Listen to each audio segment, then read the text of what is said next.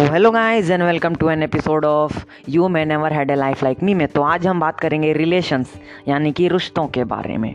और रिश्तों के बारे में इंडियन से ज़्यादा कोई अच्छा नहीं समझ सकता, क्योंकि इंडिया में हमारे इतने रिलेशंस हैं कि तुम अगर उसकी तहों में जानने की कोशिश करोगे तो तुम अपने पड़ोसी को ही अपना चाचे का बेटा समझ लोगे। जस्ट अ जोक तो रिलेशंस को एक्सप्लेन करने के लिए मैंने और मेरी टीम ने, जो कि सिर्फ़ दो लोगों की अभी तक, उन्होंने एक चार पॉइंट्स या फिर पाँच हाँ पाँच पॉइंट्स का एक पूरा सेट लिस्ट बनाई है, जिसे मैं अभी बताऊँगा। तो उनमें से सबसे पहला पॉइंट ये है कि सबसे पहले वो रिश्तेदार आते हैं जो तुम्हारे घर आते हैं और उन्हें तुम नहीं जानते हो और वो भी तुम्हें नहीं जानते, लेकिन फिर भी वो तुम्हारे घर एक महीने रुकते हैं और तुम्हारे पूरे घर को अपना समझने लग लेते हैं। और फिर तुम अगर उन्हें एक बार गलती से भी ये पूछ लो कि, अंकल, मैं याद नहीं कर पा रहा हूँ कि आप मेरे कौन लगते हैं, आप बताएँगे ज़रा? तो वो ऐसे जवाब देंगे, अरे बेटा, भूल गया क्या? तुमने उस दिन चड्डी में सुसु कर दिया था, फिर मेरे रुमाल को तेरा लंगोट बनाया था तेरे मम्मी ने, हैं? मेरे घर आके तो तू इतनी चुल मचाता था, पूरे सोफे में हक देता था लार टपकाता था, अपना नाक से निकाल के खाया करता था। भूल गया बेटा, और याद दिलाऊं? उसके बाद तुम्हें खुद ही सुसाइड करने का मन करेगा।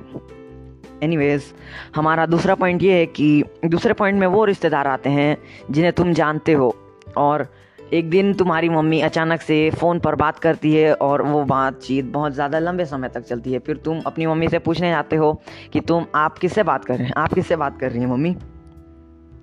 तो वो जवाब देती है, अरे बेटा हाँ हम तुम्हारी दादी की, बुआ की, पत्नी के लड़के से बात कर रहे हैं। अरे अरे, नहीं नहीं, रुको। उनकी लड़की से बात कर रहे हैं, उनकी लड़की है। हाँ आप सही बोला। और फिर तुम सोचते हो कि इतना टाइम लग जाएगा तुम्हें सोचने में मतलब लगभग चार जन्म ही लग जाएँगे तुम्हें सोचने में कि हमारे कितने रिश्तेदार हैं। तुम एक एक जगह को कैलकुलेट करने लग जाओगे। मेरी दादी, यानी वो खड़गपुर वाली, फिर उनकी बुआ बुआ, चलो, ये भी ठीक है। हम्म चार जन्म निकल जाएँगे, उसके बाद फिर तब तक तो वो रिश्तेदार जिससे तुम्हारी मम्मी बात कर रही होती है, वो तुम्हारे घर आ जाएँगी। और फिर तुम तुम्हें ना पता है उनके बारे में और तुम्हारी मम्मी को पता है सिर्फ़ उनके बारे में और उन आंटी को भी तुम्हारे बारे में पता है, लेकिन अकेले तुम ही होते हो जिन्हें उनके बारे में, अपने पूरे ख़ानदान में किसी को, किसी के अलावा सिर्फ़ तुम्हें ही नहीं पता होता है। और उस वक्त तुम इतना ज़्यादा शाई फील कर रहे होते हो और तुम्हारी मम्मी बार बार तुम्हें सिर उठा के बात करने की बोल रही होती है, लेकिन फिर भी तुम्हारी इतनी फटी पड़ी होती है कि तुम बात करने तो क्या, चल के जाने की भी हालत नहीं होती है तुम्हारी। एनीवेज हमारा तीसरा पॉइंट है। अब मुझे लगता है कि ये रिश्तेदार तो किसी इंडिया, पूरे इंडिया में, पूरी दुनिया में ही सबके पास तो ऐसे एक ना एक रिश्तेदार होगा ही जो उससे हमेशा ये सवाल ज़रूर पूछता होगा, अरे बेटा, तेरे एग्ज़ाम ख़त्म हो गए ना? तो कितने मार्क्स आ गए तेरे? नहीं अंकल जी, बस वो रिज़ल्ट आने ही वाले थे हाँ ही रहे होंगे।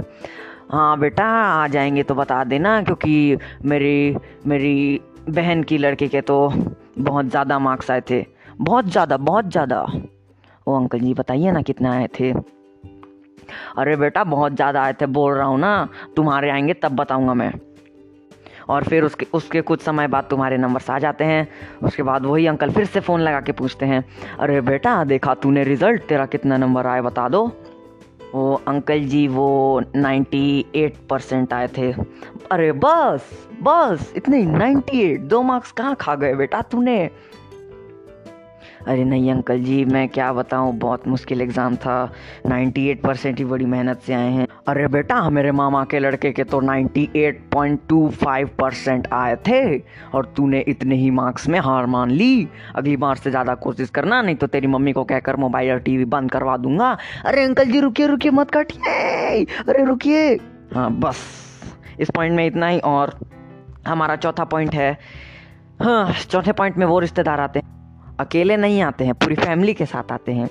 और उनकी उनकी आंटी जो होती है, आंटी बोले तो आंटी बोले तो समझ लो यार, तुम ही लो और वो आंटी जो तुम्हारी मम्मी के साथ 24 घंटे बात करते रहती है और हर एक चीज़ की प्राइस को नापती रहती है, वो आती है। फिर एक अंकल आते हैं जो हम, हमेशा तुम्हारे सोफे में मोबाइल चलाकर बैठे रहते हैं।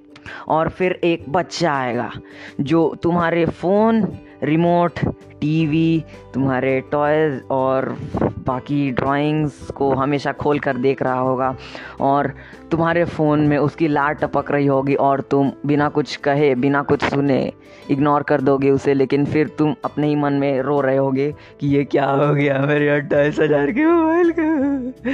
हाँ और उसके बाद तुम अपने टीवी को चालू करोगे, फिर तुम अचानक से जब इंग्लिश चैनल खोल के देखोगे, किसी भी इंग्लिश फ़िल्म वाले चैनल को चालू करोगे, तब वो बच्चा आएगा, तुम्हारे हाथ से रिमोट छीनेगा, उसे चबाने लगेगा और फिर उसकी मम्मी कहेगी, अरे बेटा थोड़ा सा भीम लगा देना थोड़ा सा और तुम बिल्कुल भी अगर थोड़ा सा भी अगर उनकी बात को इग्नोर कर दिया तुमने तो तुम्हारी मम्मी फिर तुम्हारे क्या क्या लगा देगी, वो बताने की ज़रूरत नहीं है मुझे।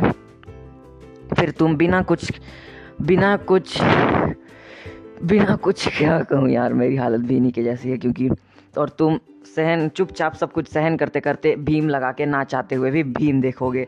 और उसके बाद उसकी एंडिंग में छोटा भीम की शक्ति धूम मचाए सामने कोई। चलो तो इसके बाद हमारा पांचवा पॉइंट है। इसमें वो रिश्तेदार आते हैं जो तुम्हारे घर नहीं आते, तुम उनके घर जाते हो।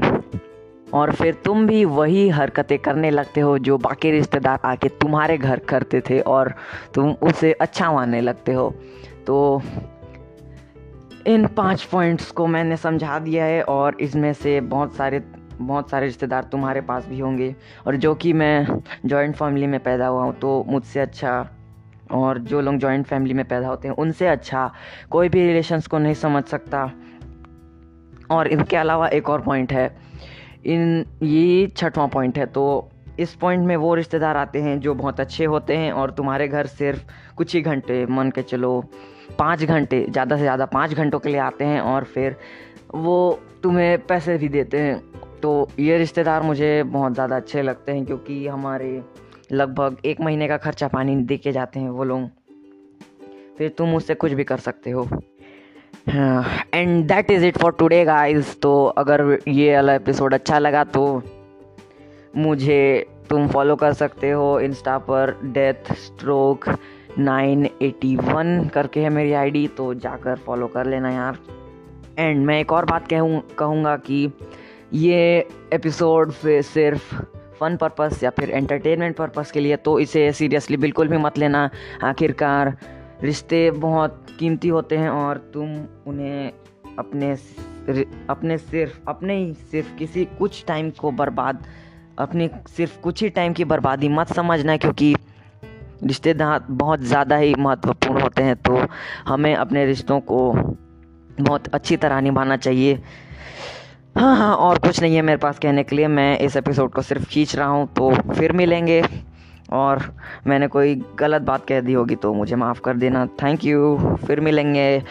ए, क्या नाम है यार? बड़ा नाम वाला है। You may never had a life like me के अगले एपिसोड में। तो चलो तब तक के लिए बाय सायोनारा नाला सफारा बाद में मिलेंगे। Thank you